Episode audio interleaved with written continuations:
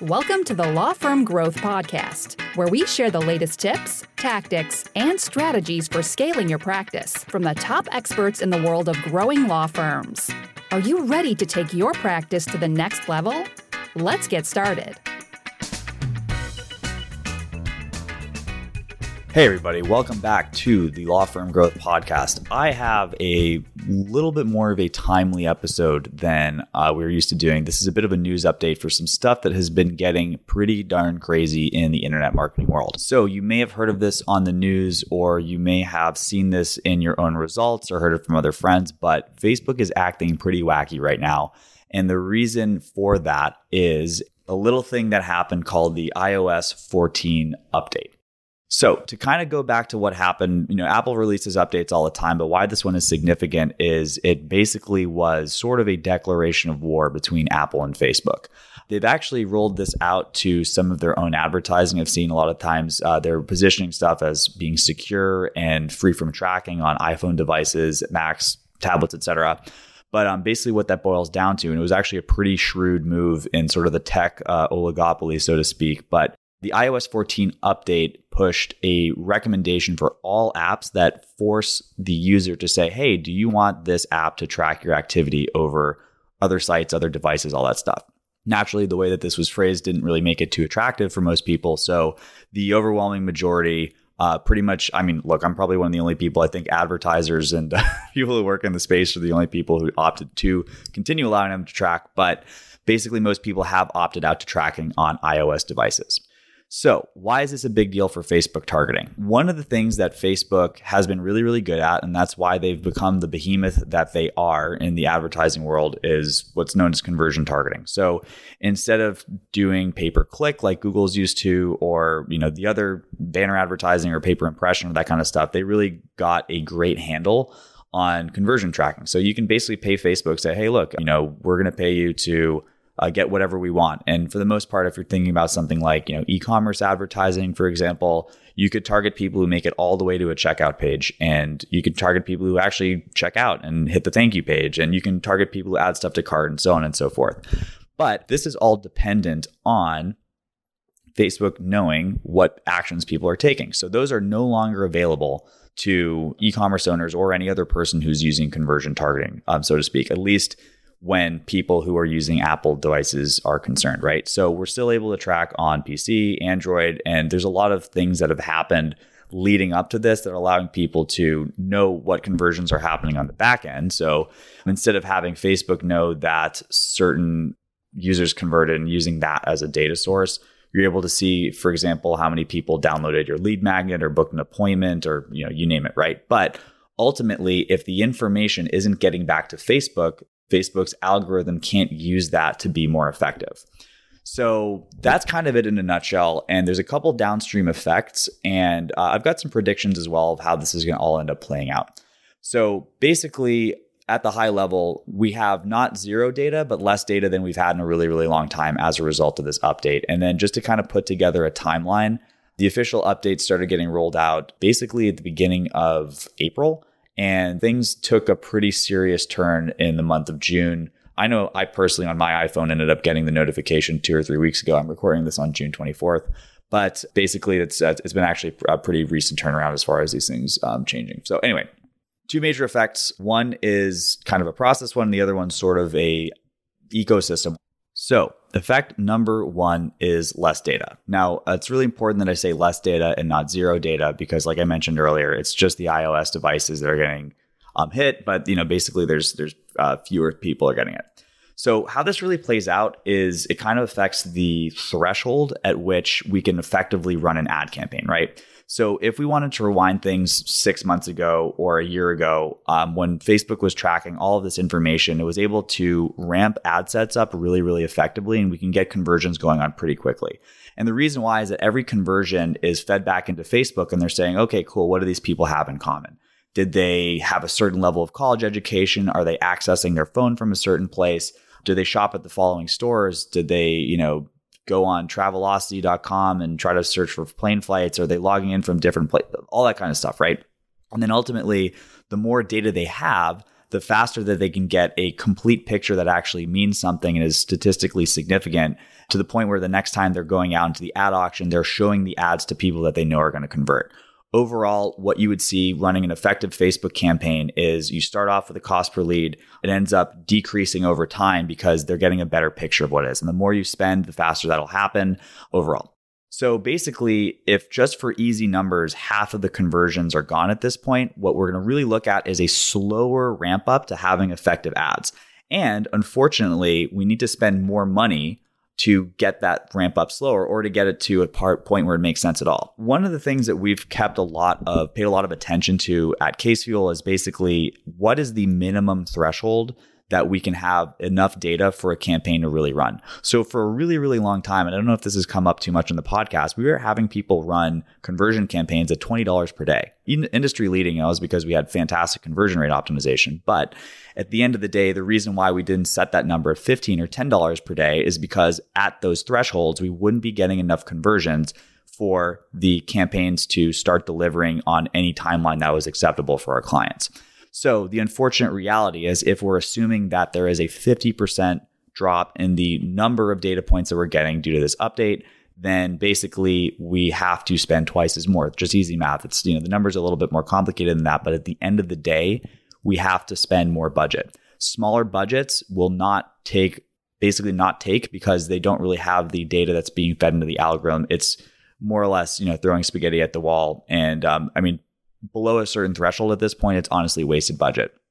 Um, to kind of think about how this is affecting the ecosystem, I think a lot of small businesses, this is just the unfortunate truth that don't have tremendous amounts of budget are going to be in a bad place. And I'll kind of talk about the implications of this with Facebook as a whole a little bit later. But at the end of the day, if you have the ability to control your budget, the recommendation that we're making for ourselves, uh, for our clients, is basically either consolidate the budgets that you have to larger ad sets or campaigns and, you know, if you're below the point, it's not really realistic. There's, you know, a lot of the stuff that you have is probably not going to be working, which is really unfortunate because it is going to force some smaller advertisers out of the platform, at least, you know, for the time being while things are crazy.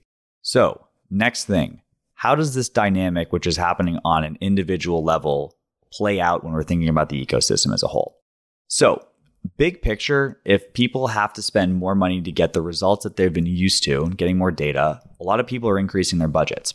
And at the end of the day, the, the metrics that we keep track of here, and you know most uh, savvy media buyers will, is a metric known as CPM. The CPM is the cost per thousand, which is how Facebook does its billing for the most part. It's on impressions that are being showed the audience.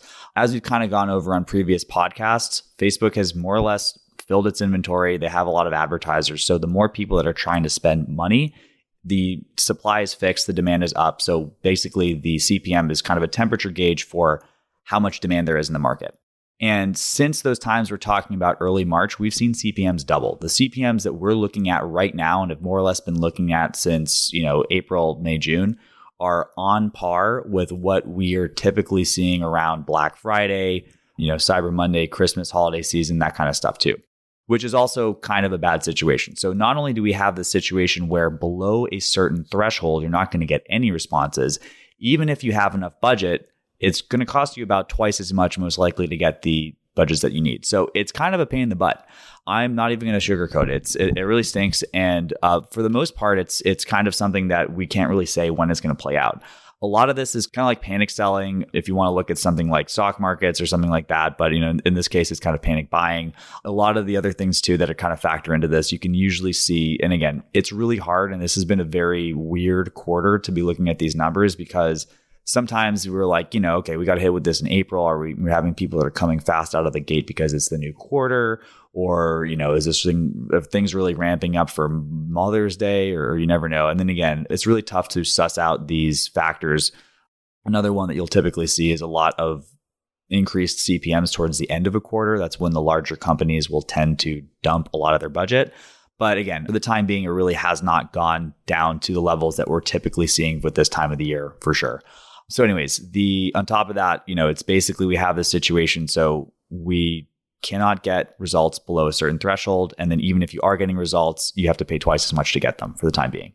The way that I've kind of done this is that once you're above a certain threshold, though, it really isn't that much of an efficiency difference. So, you know, it's not like we're, we're getting a change in the miles per gallon of the uh, vehicle that we've been driving. It's just the price of gas doubled, right? So basically, what used to get you a tank is going to get you half a tank now. You can still get to where you want to go, but uh, it's just going to cost you twice as much to get there for now. All right. So, as far as what I think is going to happen in the long term of things, I kind of mentioned earlier that I think that this is going to be bad for small businesses. So, um, you know, it's going to price people out. There were times, and again, if you want to go farther back in time, there's times when people could be running $5 a day ad sets and be profitable at it.